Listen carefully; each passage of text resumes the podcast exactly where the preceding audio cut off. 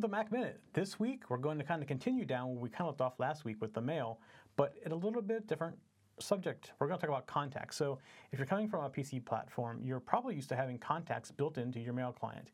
And in the Mac, it isn't, isn't that way, unless you're using something like the Outlook client from Windows, uh, from Microsoft, I'm sorry. And it does have contacts built in. It is very much like the Outlook that you use on a PC.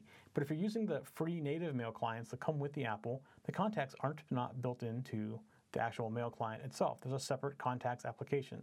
So today we're going to talk about that contacts application. So it looks like at the bottom has an uh, at sign on it, and it looks like a phone book or a tabbed book, and that's your contacts down at the bottom right here.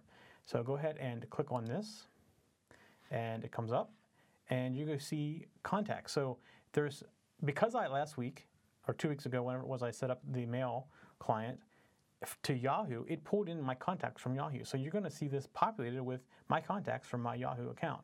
And it will, it will also con, uh, populate if you use Exchange uh, as a mail connector inside of Mail. So it still works very similar as far as sharing the same data, it just it's in a separate program. So very basically, it's all the contacts that are on my Mac, which I only have one, the Mac Minute contact, which is me. And you can actually see it has, it's the default one because it has the Apple phone number right here and the Apple logo and their address as well. But if I go look at my Yahoo, you'll see all my Yahoo contacts come up. And I can scroll through these and I get all my Yahoo contacts. Now, if I go click on, say I had an exchange on here, which I could do to demonstrate this, I could click on all contacts and I would see address, all my address books from all my mail locations and my Mac all combined in one big lists, which makes it easy to find things. So getting around in the mail client, actually, or in the contacts client, is very easy.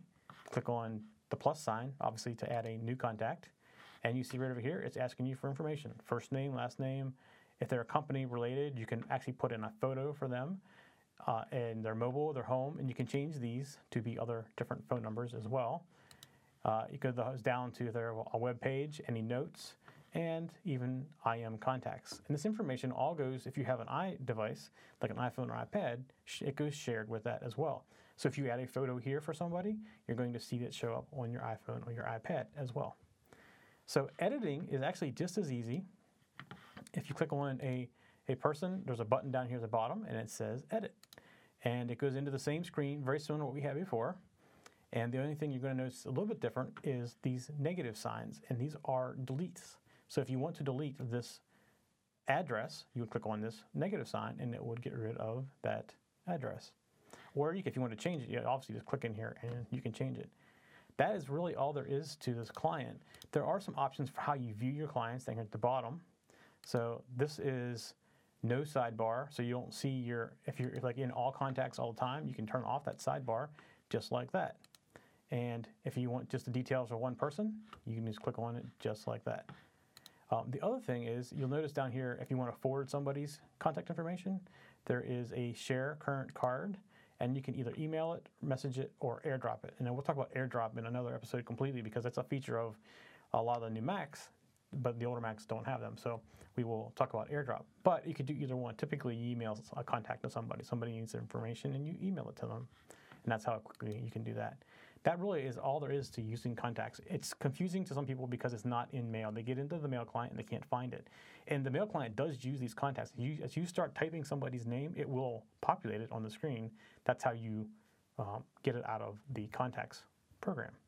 All right, that's it for Mac Minute this week. We'll see you next week.